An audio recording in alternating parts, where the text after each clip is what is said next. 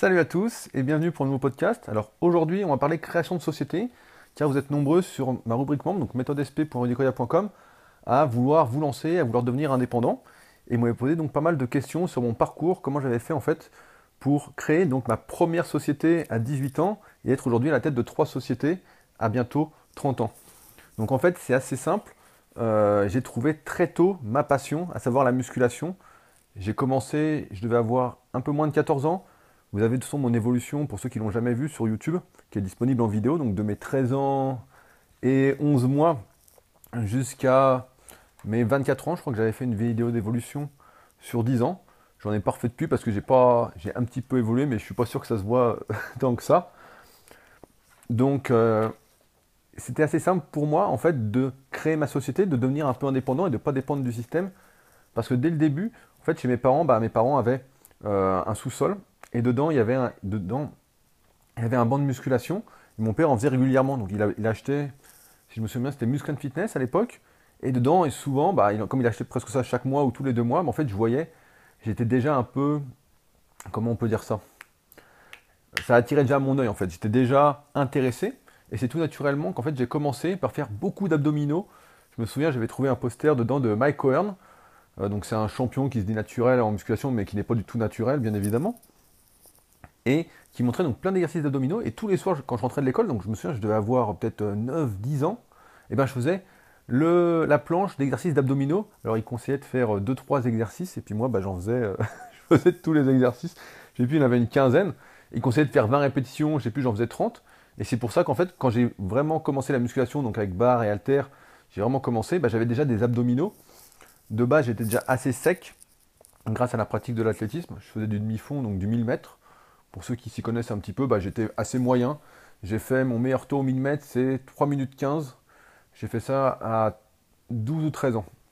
Donc, un niveau assez moyen, mais ce qui m'avait permis d'être assez sec. Et donc, avec tous les abdominaux que je faisais pratiquement tous les jours, quoi, c'était devenu une habitude, mais j'aimais faire. En fait, j'avais déjà les abdominaux de visibles. Et c'est donc tout naturellement que, voilà, à 14 ans, j'ai commencé. Je me suis vite pris au jeu, j'étais passionné. J'ai commencé à acheter des livres. Donc, mon premier livre, je crois que c'était Visa pour le bodybuilding, donc de Jean Texier aux éditions Gibena. Et ensuite, parce que dedans, il n'y avait pas de programme, j'avais acheté un petit bouquin aux éditions, je crois que c'était Amphora. Je suis plus sûr du titre, je crois que c'était Musculation. Et dedans, on trouvait en fait des programmes. Alors, il mettait 3 photos, c'était assez drôle. Il y avait un programme pour se tonifier. Il y avait un programme pour ceux qui voulaient prendre surtout de la force. Et il y avait un programme pour ceux qui voulaient surtout prendre du muscle. Donc moi, forcément, j'avais pris celui pour prendre du muscle, étant donné que je faisais taille moins 24. Ce qui signifie, pour 1m78 à 14 ans, 54 kg. Donc, je me prenais pour un Kenyan, quoi. Et donc, en fait, petit à petit, voilà, la passion est entrée. J'ai acheté de plus en plus de magazines. Je me suis abonné à tous les magazines qui existaient. Donc, mon premier numéro du Monde du Muscle que j'ai acheté, par exemple, c'était le numéro 200. Ensuite, j'ai eu la chance, en fait, qu'il y avait... C'était le début d'Internet et j'avais Internet chez mes parents. Et donc de commencer avec les forums Internet de musculation où je passais tous les jours 3-4 heures à tout lire. Donc c'est pas comme aujourd'hui, on retrouve vraiment beaucoup de sites, beaucoup d'informations, pour la plupart du temps bien évidemment erronées. Mais en fait c'était assez facile de s'inscrire sur la musculation et il n'y avait que des passionnés qui venaient parler en fait sur les forums Internet. Et donc à 16 ans, je crois que j'étais en première S. Et en fait la musculation pour moi c'était vraiment...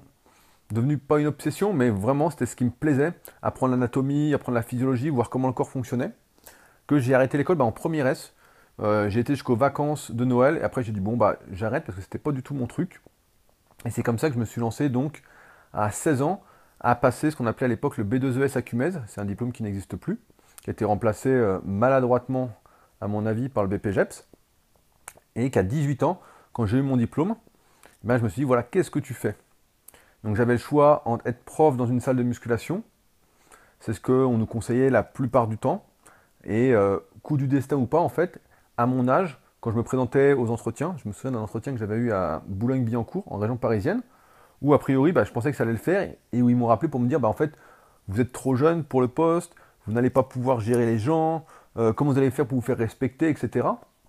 Mais sachant qu'à 18 ans, je faisais 1m95, je faisais déjà 95 kg, quoi. J'avais fait, c'est là où quand j'avais passé pour mon diplôme, Donc j'avais été champion de France de force l'année précédente, sans matériel, en moins de 90 kg.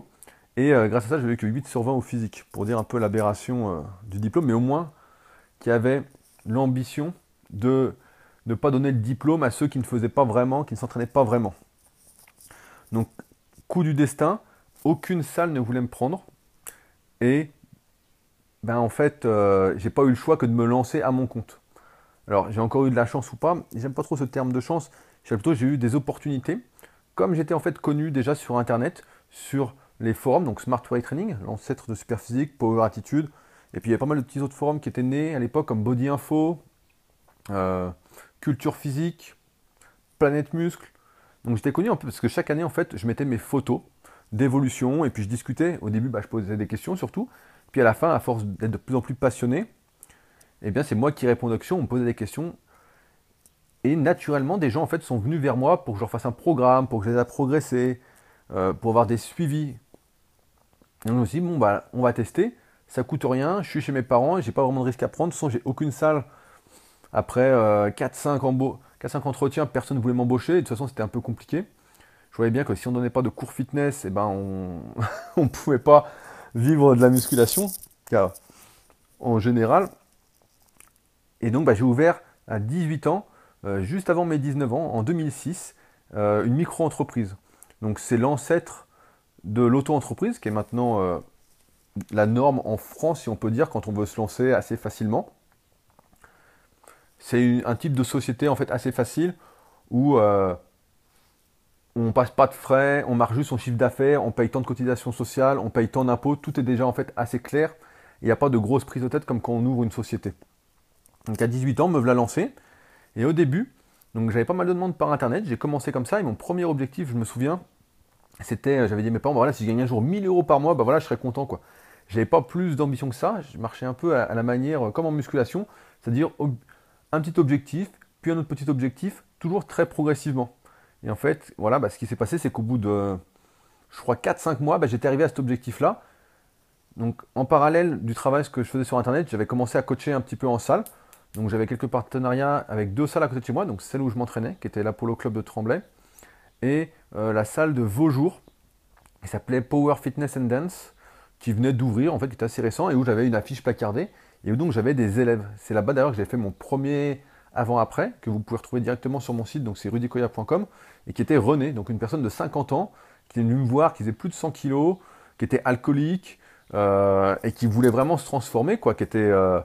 Et en fait, ça a été une super. On a fait vraiment une super équipe. Il s'est vraiment transformé. De 10 bières par jour, à la fin, il n'en buvait plus. Même si après, il a repris en prenant une ou deux par jour. Mais il avait perdu donc plus de 25 kilos. Puis après, il avait repris 4-5 kilos en étant super propre. Et donc, c'est ce qui a fait.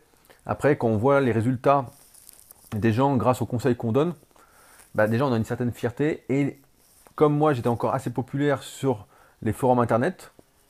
À l'époque, mon pseudo, bah, pour ceux qui n'étaient pas là, c'était Body. Donc, c'était pas Rudy, c'était Body. Donc, il y a beaucoup de gens qui me connaissaient sous ce pseudo-là. Donc, quand je mettais cet avant-après-là, bah, forcément, après, j'ai eu de plus en plus de demandes, etc. Et c'est comme ça qu'après, que j'ai ouvert. Donc, je crois, après, j'ai tenu en micro-entreprise pendant 4 ans. Donc, 2006 à 2010, date à laquelle bah, j'ai ouvert après une SARL, une EURL, donc, parce que j'étais tout seul à l'époque, donc pour le coaching. Mon chiffre d'affaires ayant dépassé les limites de la micro-entreprise, bah donc j'ai continué là-dessus. Et entre-temps, bah j'ai pu ouvrir donc Superphysique en 2009, une SAS que j'ai fait avec Fabrice. Et ensuite, j'ai encore ouvert une autre société un peu après. Mais ça, je pense que j'y reviendrai dans d'autres podcasts si ça vous intéresse. Dans tous les cas, de toute façon, on en parle encore une fois sur le forum de la rubrique membre. Comme ça, c'est assez simple, vous posez vos questions et puis comme ça, je peux y répondre en direct. Mais là, le but aujourd'hui, voilà, c'est vraiment... d'essayer de vous aider, parce que je sais que vous êtes beaucoup à vous poser des questions sur votre avenir, qu'est-ce qu'il faut faire, etc. Et dans notre société, on a tendance à penser que le fait d'être salarié, c'est la sécurité. Que le fait de dire, voilà, on a un CDI, voilà, c'est tranquille, on peut se relâcher. J'ai envie de dire, c'est un peu comme le mariage, quoi. Quand on n'est pas marié, on fréquente quelqu'un, on fait des efforts, on fait des concessions. Voilà, on sait que c'est pas acquis et que ça peut s'arrêter du jour au lendemain. Et ce qui se passe, malheureusement, la plupart du temps, c'est que quand les gens se marient, on voit que en général, à ce moment-là, pour la plupart, hein, je fais une petite généralité, encore une fois, c'est à débattre, hein, je ne pense pas détenir toute la vérité, mais voilà, les gens se relâchent, font moins d'efforts, refont leur activité dans leur coin, partagent beaucoup moins de choses. Et c'est comme ça qu'en fait, c'était pas la sécurité, c'était plutôt l'emprisonnement, la prison. Et je pense que dans ce monde, aujourd'hui, ce qui compte, c'est vraiment de pouvoir compter sur soi. Si on peut compter sur soi, c'est ça la vraie indépendance, pour moi, la vraie liberté. Par exemple, en musculation, si on est blessé, j'ai souvent été blessé, des petites blessures par-ci, par-là, et si je n'avais pas pu compter sur moi pour me soigner, eh bien, j'aurais encore des douleurs partout, je ne pourrais peut-être même plus m'entraîner. Et c'est parce que, justement, en ayant vu le système médical, en me disant, bah là, c'est là, si on a mal quelque part, on va voir le médecin, puis on va voir un spécialiste, et puis voilà, ils vont nous guérir, etc. Et qu'en fait, pas du tout. En fait, personne ne sait ce que vous avez, personne n'est à l'intérieur de votre corps. Et donc, en fait, j'ai dû trouver des solutions par moi-même. En fait, ça m'a aidé d'avoir fait ces erreurs, d'avoir eu ces blessures, en fait, à prendre conscience vraiment que j'avais besoin de pouvoir compter sur moi, parce que c'était vraiment ça, le prix de la liberté, et non pas le fait de compter sur les autres. Comme là, quand on est dans une société et qu'on est salarié, par exemple, il y a une expression qui dit, voilà, on aide quelqu'un à construire son rêve et on ne construit pas son propre rêve. Il y a d'autres expressions que j'aime bien là-dessus, comme par exemple, il faut mieux vivre sa vie et non rêver sa vie. Et malheureusement, je dis souvent malheureusement, mais c'est vrai que si on a peur, si on n'a pas confiance en soi pour pouvoir vraiment compter sur soi-même, voilà, quand on en a besoin, quand on a une blessure, j'ai fait pas mal de formations vidéo sur le sujet, par exemple si vous avez mal aux épaules, avec la formation super épaule ou la formation biceps, si vous avez une tendine du long biceps, ou si vous avez mal au dos, encore une fois, j'ai essayé d'aborder tous ces thèmes-là. Si de vous-même, vous ne vous formez pas sur ces propres sujets, sur ce qui vous arrive, sur ce que vous souhaitez faire, etc., vous ne serez jamais libre et vous serez toujours un peu emprisonné. Alors certains me diront, ouais, mais nous, en fait, on a bien compris tout ça, mais on n'a pas encore trouvé notre passion, on ne sait pas encore quoi faire. Et dans ce cas-là, je vous répondrai qu'il faut continuer de chercher. Moi, j'ai eu de la chance, il y a eu des opportunités qui se sont créées, comme je vous ai dit. J'avais la salle de musculation dans le sous-sol, mon père achetait les magazines, puis ça m'a vite plu, en fait. Mais depuis, je me suis découvert beaucoup de passion. Comme je disais dans le premier podcast, j'adore trouver des idées, j'adore lire des biographies, voir comment les gens réussissent. Je suis passionné par le comportement humain, la compréhension de notre psychologie, comment on fonctionne, etc. Et je pense que tout le monde peut trouver une ou plusieurs passions, quelques activités qui le font vibrer. Et à partir de là, ça devient beaucoup plus simple, je pense, de devenir indépendant et de créer sa société, de ne plus être dépendant du système, ou du moins de plus s'en sortir, parce que tant qu'on vit dans la société, on est toujours un peu à la merci du système. Je pense qu'on en reparlera plus tard de ces notions de liberté, parce que c'est vraiment des sujets qui me passionnent. Et même si je n'ai pas encore trouvé la solution de la totale liberté, je pense qu'il y a pas mal de choses à dire, et on peut peut-être réfléchir ensemble, voir si on trouve de nouvelles pistes de réflexion ou de nouvelles voies. Mais voilà, je ne pense pas qu'être salarié aujourd'hui, ce soit vraiment cette sécurité qu'on recherche. C'est vraiment, voilà, compter sur soi. Et si vous doutez de pouvoir compter sur vous, rien qu'en musculation, parce que la plupart d'entre vous qui m'écoutez, vous faites de la musculation, vous savez très bien que vos progrès ne dépendent que de vous. J'ai beau vous indiquer, voilà, comment, si on prend mon exemple, comment vous soignez, si vous avez une tendinite au sud-épineux, donc aux épaules, etc. Si vous n'appliquez pas, si vous ne faites pas ce que je dis dans la formation vidéo, eh bien, vous ne guérirez pas. Et c'est ainsi que vous prenez conscience. Et c'est là, je pense que la musculation aide pas mal à prendre conscience que en faisant les efforts appropriés, justement, on peut obtenir des résultats et donc la vie qu'on veut. La musculation, c'est un bon reflet, je trouve, de la vie. Et c'est comme ça que, je pense, après, il faut vivre. Il y a encore un petit truc dont je voulais vous parler, c'est les regrets. Je parle avec beaucoup de personnes, grâce à la partie coaching de mon métier. J'ai beaucoup de gens qui ont des regrets, qui se disent, voilà, si j'avais su, j'aurais fait ça, si j'avais su... Des personnes qui ont 50, 55, 60 ans et qui n'ont pas la vie dont ils désirent, la vie dont ils avaient rêvé quand ils avaient 15, 20 ans, 25 ans et qui se sont laissés justement emporter par cette fausse sécurité de se dire voilà, j'ai 1 500 € qui tombent tous les mois, avec ça, je vais pouvoir faire ci, je vais pouvoir faire ça, une petite vie tranquille, c'est bien, etc. Sauf que la plupart d'entre nous, on rêve de beaucoup plus. Je ne sais pas de quoi vous rêvez. Mais moi, par exemple, quand j'ai commencé la musculation, je rêvais, voilà, de progresser un petit peu, de me transformer. Après, quand j'ai créé ma première micro-entreprise, voilà, je rêvais de gagner 1 000 € par mois. Quand j'ai créé ma société, ma première société, je disais, voilà, je vais gagner tant. Et puis après, quand j'ai sorti mes e-books, donc les guides pratiques, qui sont le résumé de tous mes articles, encore une fois, voilà, c'est disponible sur rudicoya.com pour ceux que ça intéresse, ben voilà, j'avais un objectif d'en vendre tant, de me dire voilà. Puis là aujourd'hui, ben avec la rubrique membre, je me dis voilà, plus on sera, mieux c'est. Et je me fixe des petits objectifs à mesure qu'on est de plus en plus sur la rubrique en me disant bah ben voilà, comment faire pour qu'on soit plus, avec toujours ce bon état d'esprit, cette bonne humeur. Donc en fait, c'est comme les objectifs en musculation, c'est se fixer des petits objectifs régulièrement pour pouvoir réussir à être plus indépendant et plus libre. Et je pense que la liberté, c'est pas une question d'argent, c'est d'abord une question d'état d'esprit. Vous aurez beau, si je prends l'exemple par exemple d'un PDG qui gagne, je sais pas, 5 ou 6 000 euros par mois, mais qui bosse 70 heures par semaine, qui n'est jamais chez lui, qui est tout le temps fatigué, etc. Je pense pas qu'il puisse dire qu'il est libre. Maintenant, si demain, vous arrivez à vivre de votre passion, et aujourd'hui en France, vous pouvez ouvrir une auto-entreprise. Alors ça fait longtemps que je n'ai pas regardé, mais à l'époque, on pouvait en ouvrir une en 3-4 clics, quoi. Au pire, je crois que j'ai un de mes graphistes qu'on a ouvert une il n'y a pas longtemps, pour une autre activité. Et je crois qu'il a dû prendre un rendez-vous à l'URSSAF, ou je ne sais plus, je n'ai pas creusé trop le sujet. Et ben voilà, il a ouvert, puis maintenant, il paye en fonction de ce qu'il gagne. Il déclare tous les 3 mois, c'est réglé. Donc je pense qu'à partir du moment où vous avez trouvé votre passion, ou si vous ne l'avez pas trouvée, ben vous allez la trouver de toute façon. Voilà, vous aurez votre auto-entreprise et vous réfléchissez à qu'est-ce que vous pouvez faire pour améliorer le monde. Moi, je parle d'un principe assez simple. Quand je fais quelque chose, c'est toujours essayer d'apporter une plus-value. Souvent, on m'a demandé voilà, pourquoi je ne faisais pas d'application sur téléphone, donc pour iPhone, pour Android, etc. Parce que pour l'instant, je n'ai pas d'idée pour faire mieux que ce qui existe déjà. Et au-delà de ça, vu le prix que ça coûte, il y en a au moins pour 10, 15 000 euros facilement pour ce que j'aimerais faire. Et encore une fois, ça ne va pas faire mieux que ce qui existe déjà, donc ça n'a aucun intérêt. Mais aujourd'hui, je pense que comme chacun est unique, et de toute façon vous en êtes conscient, sinon vous ne seriez pas là à m'écouter, la façon dont vous voyez les choses, la façon d'apporter vos conseils, est toujours, va être perçue par quelques personnes. Par exemple, comme moi, quand je donne un conseil, je prends cet exemple-là, il y a des personnes voilà, à qui ça va parler. Ils vont dire, voilà, c'est super, nanana, je comprends, etc. Puis il y en a d'autres à qui ça ne va pas parler. Et peut-être que vous, si c'est dans le même domaine, si on parle de musculation, et ben vous, la façon dont vous allez apporter l'information, donc c'est-à-dire pas comme moi, en restant vous-même, ça c'est vraiment quelque chose que je vous conseille, on y reviendra aussi dans notre podcast, peut-être que ces personnes qui n'arrivent pas à accrocher à mon contenu, à comprendre ce que je dis, vont accrocher à votre contenu de la façon dont vous l'abordez.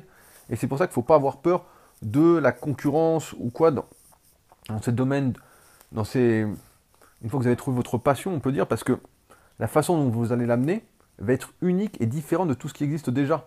Et c'est pourquoi, voilà, je pense que c'est vraiment aujourd'hui, avant de vouloir créer la société, voilà, c'est trouver sa passion. Et une fois qu'on a trouvé sa passion, avec cette notion de plaisir, moi ça me fait plaisir aujourd'hui par exemple de lire des livres, ce que je disais hier, ben voilà, vous parlez de livres, etc. Pour moi c'est assez facile, c'est pour ça que j'en parle régulièrement dans mes newsletters, sont gratuites. Je mets un lien d'ailleurs pour ceux qui ne sont pas encore inscrits directement sous le podcast. C'est une newsletter gratuite que j'envoie avec des réflexions entre guillemets assez poussées sur la vie pour qu'on réfléchisse ensemble en fait pour essayer de devenir meilleur comme d'habitude en groupe et non pas individuellement. Je sais plus ce que je voulais dire, j'ai perdu un peu le fil. Je crois que c'est ça en fait de trop parler. C'est toujours un peu dur de se restreindre. Mais voilà, pour revenir là-dessus, créer la société aujourd'hui c'est assez facile avec l'auto-entreprise. Et après, vous aurez tout le temps, si ça marche vraiment fort, de créer une EURL ou de créer autre chose si vous vous associez avec quelqu'un.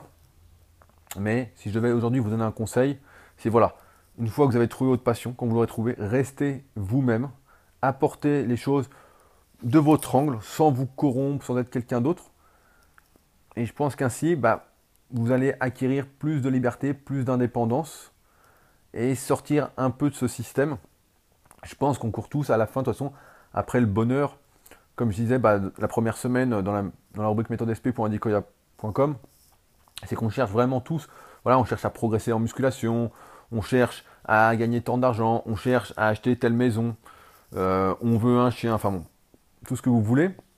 Mais en fait, ce qu'on veut tous à la fin, c'est être heureux.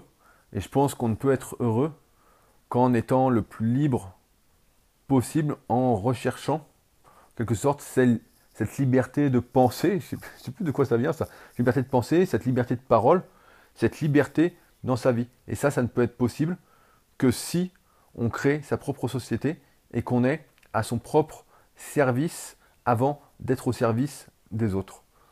Donc voilà, c'est le sujet que je voulais aborder avec vous aujourd'hui. Je réfléchis encore si je fais la pub de ces podcasts ou pas. Pour l'instant, comme je vous ai dit hier, je les mets seulement sur méthodesp.indicoin.com en tant que pub, même s'ils sont publics. Donc s'il y en a qui me trouvent un peu comme ça, bienvenue dans ce podcast. Mais j'hésite encore un peu à faire la pub parce que je ne sais pas si ce contenu peut aider d'autres personnes ou pas, si ça intéresse. Donc dans tous les cas, n'hésitez pas à me donner votre avis sur le forum. Je vais essayer, je ne sais pas encore quelle régularité je vais prendre au niveau des podcasts.